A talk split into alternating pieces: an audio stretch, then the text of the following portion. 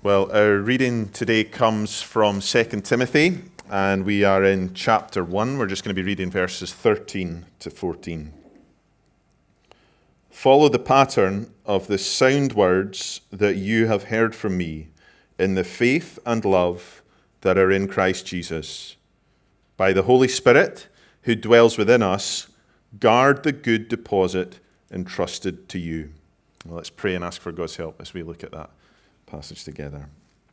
Heavenly Father, we thank you for your word, and we thank you for the blessing it is to be able to gather round it now. We pray that as we do, that you would speak to us by your Holy Spirit. Lord, you know what each one of us needs to hear today, um, and you know exactly where each of us is at today. Um, and you have brought us here together for a purpose, and so we pray that your Spirit would be at work in our midst now. In Jesus' name. Amen. Well, I wonder if you can think of a time where you were embarrassed. Sorry if that stirs up some unhelpful, painful memories. Uh, a time that immediately comes to mind for me was when I was a 16 year old prefect in high school. And one day at our prefect's meeting, I was given the responsibility of reading the register to a room of about 50 of my peers. Now, by the time I was 16, uh, my voice had already pretty much descended to what you hear today, somewhere way down in the bass notes. But, but my voice hadn't quite finished that descent, which led to my embarrassment that day. As I worked my way through the register, everything seemed to be going quite well. And then, without warning, as I was halfway through reading the name Craig Lambert, I still remember the name, my voice made a sudden involuntary movement from a bass to a falsetto uh, as I squeaked out Craig's surname. Uh, needless to say, the entire room had a good laugh at my expense. Uh, and it was one of those moments where I just wanted the ground to swallow me up. And there are times when I listen to Coldplay, every time I hear Chris Martin go and do that high pitched thing, it just takes me right back uh, to that moment. Uh, despite that traumatizing experience, I still managed to end up doing public speaking for a living. Now, momentary embarrassment is one thing. Uh, it's not pleasant at the time, but it often leaves us with a memory that we can share with others and have a bit of a laugh about. But shame, shame is different, isn't it?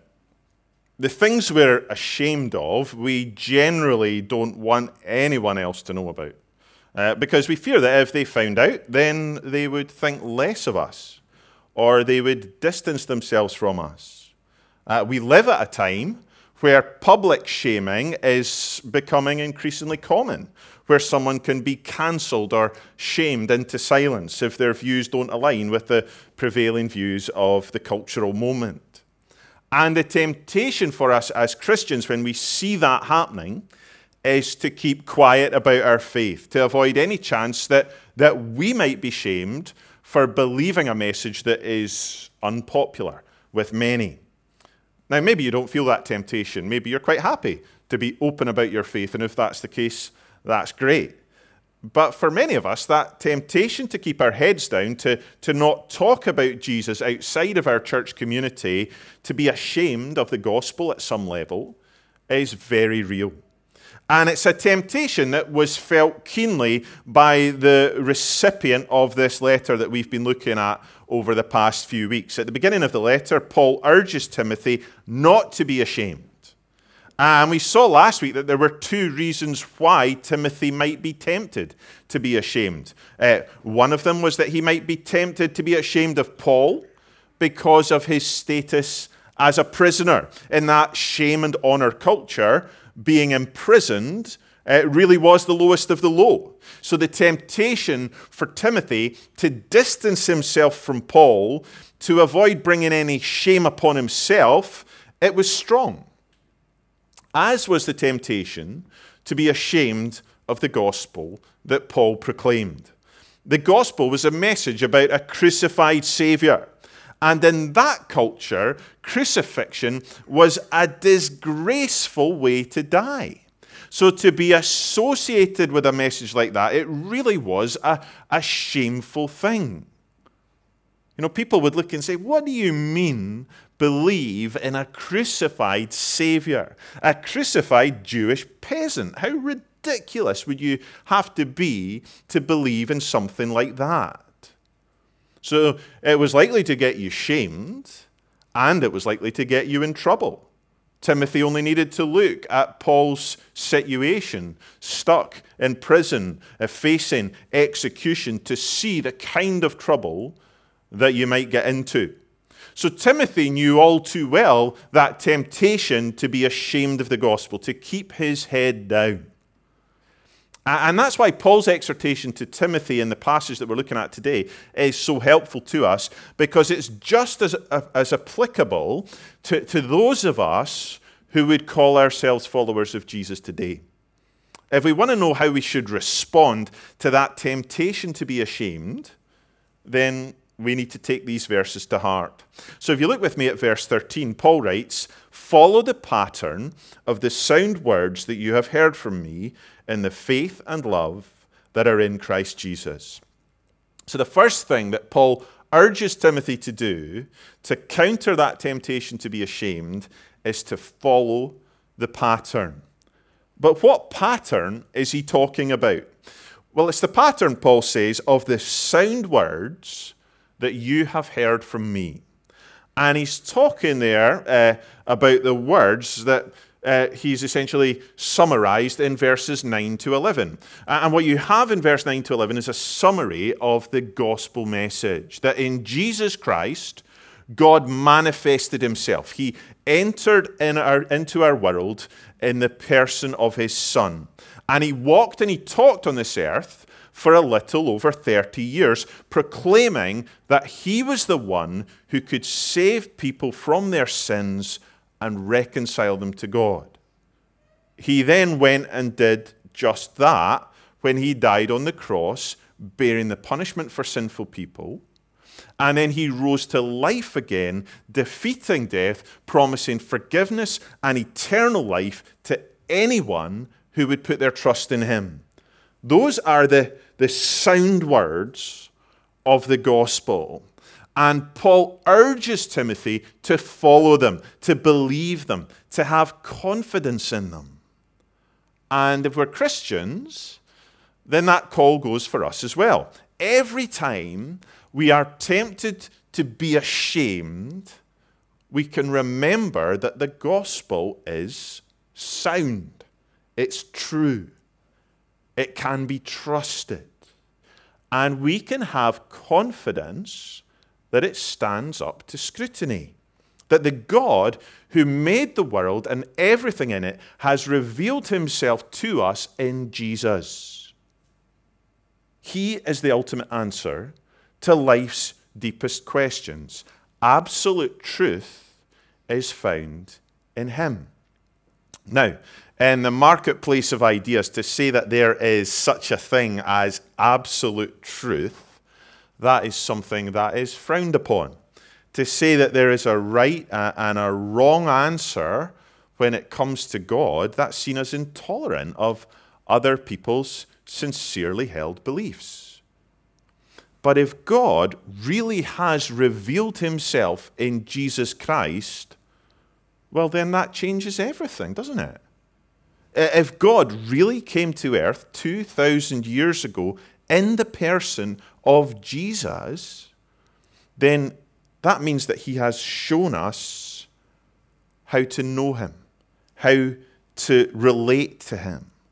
And the way that he's chosen to relate to us is through Jesus. Jesus said, I am the way, the truth, and the life. No one comes to the Father except through me.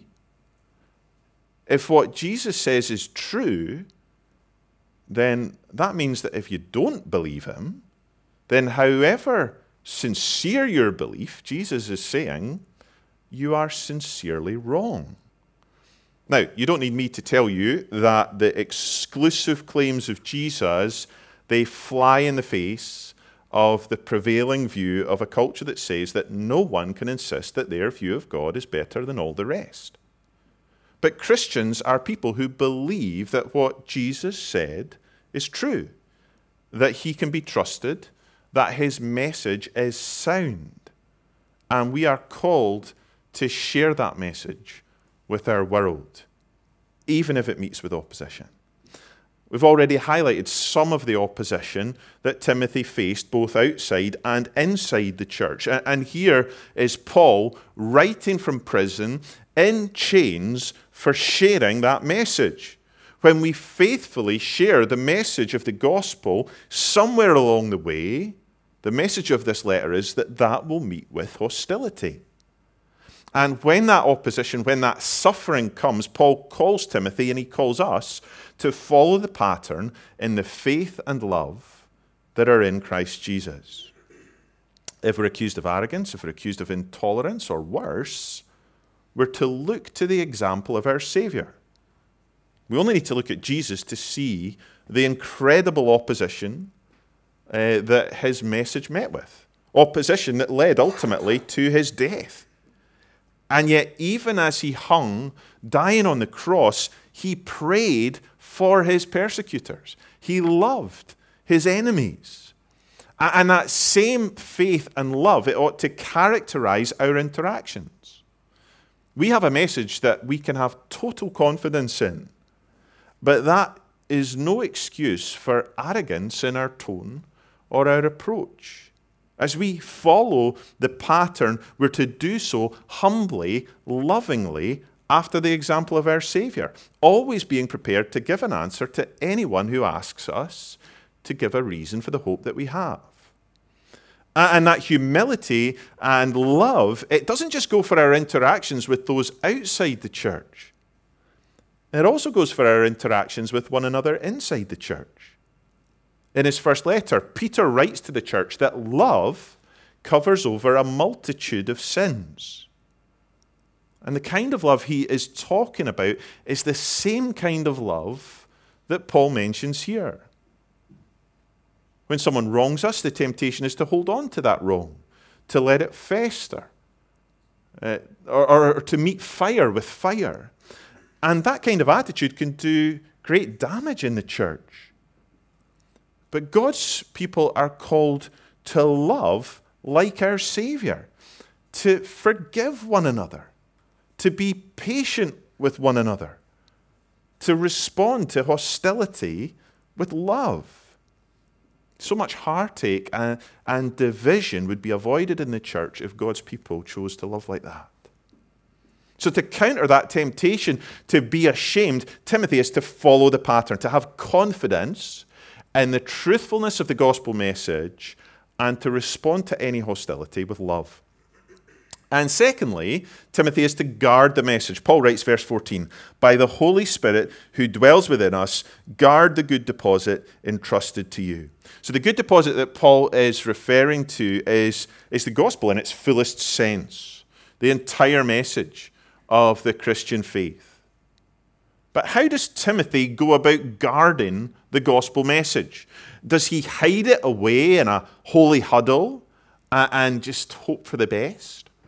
Does he try and keep the, the world out there and avoid engaging with anyone who might attack the message or undermine that message?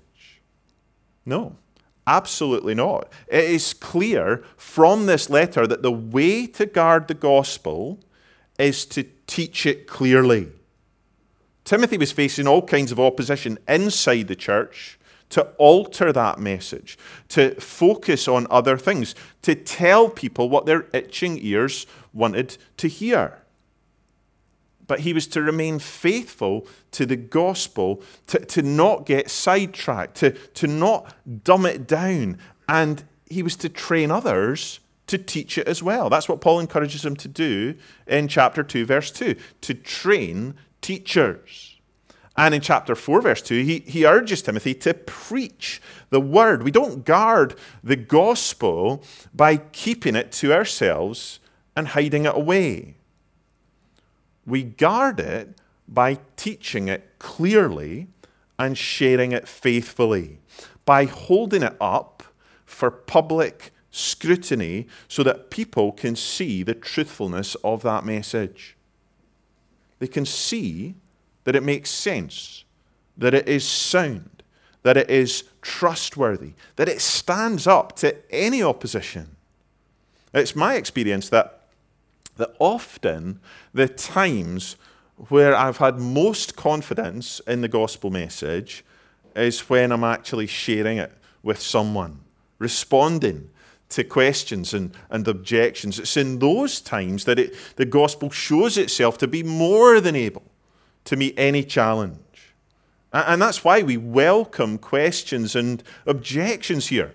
If you're skeptical, if you've got questions, we believe that the gospel has the answers.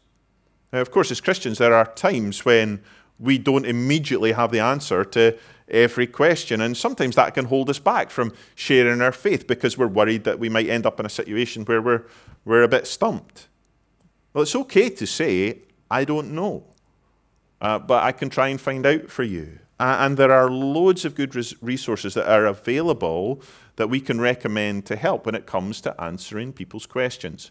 Uh, our hope in the next couple of weeks, um, you might have seen those beautiful shelves that are being uh, painted out in the foyer. And our hope is in the next couple of weeks that we will be starting a little uh, bookstall out there with just helpful resources for people to access so that they can uh, equip themselves as they look to understand in their faith. And there's lots of good stuff that, that engages with various things at the moment. So uh, we would encourage that. And of course, as we read our Bibles, it helps us and, and, and strengthens us and equips us to answer the questions uh, that people have. Now, the overarching theme of this letter, as I mentioned last week, it's, it's found in verse 8 of, of chapter 1, where Paul calls Timothy to share uh, uh, in suffering for the gospel by the power of God. And just as following the pattern can lead to suffering, so does guarding the good deposit. If we're faithful to the gospel, then it is normal for a Christian at some stage to suffer for it. It's not unusual. It's normal. We just heard uh, in the prayer as Peter prayed about some Indian women who have faced that suffering for being at a party with their Bibles. You know, and it's certainly true for Christian leaders. Paul knew that, uh, and Timothy knew it as well. This seasoned leader had been reduced to tears due to the opposition that he was facing from those both outside and inside the church. A church leader, a, a Christian who follows the pattern and guards the good deposit, will suffer for it. And if we're trying to do that in our own strength, out of our own giftedness, well, we'll eventually be tempted to give up. But the message of this letter, it isn't just that faithfulness leads to suffering, it's that when we suffer, we're to do so in the power of God. We're not meant to go it alone. Verse 8 doesn't end with suffering, it focuses on the power of God. And that's the same in verse 14 of the passage we're looking at today. Timothy is called to guard the good deposit by the Holy Spirit who dwells within us. The Holy Spirit who gave Timothy power, love, and self control is the same Spirit who will enable him to keep preaching and teaching the gospel in the face of opposition. Clearly, Paul felt Timothy needed to be reminded of that as he wept over the challenges of ministry, as he struggled with the temptation to be ashamed of the gospel. And maybe today, you need to be reminded of that as well. Maybe you've been struggling with your confidence in the gospel. Maybe you're very conscious of feeling like an outlier for what you believe. Maybe you're fearful of being shamed for your faith, so you just kind of try to keep your head down. Or maybe you've been shamed for your faith and you feel like you're on your own. Well, take heart. You are not alone. I mean, just look at your Savior. Look at how he was opposed. Look at the way that he was shamed. As he went to the cross, as he was held up for public disgrace, as he was mocked, as he was beaten, as he was spat upon, as he faced howls of derision. He was utterly humiliated. And as he died, and as he prayed for those people that hated him, he was willing to do that so that we could know what it is to be forgiven. But he didn't stay dead. He rose to life again, he ascended to heaven, and he is glorified. And he sent his Spirit to help his people. And that same Spirit who dwelt within Timothy still dwells within his people today empowering us, enabling us to keep following the pattern, to keep guarding the good deposit in the midst of suffering.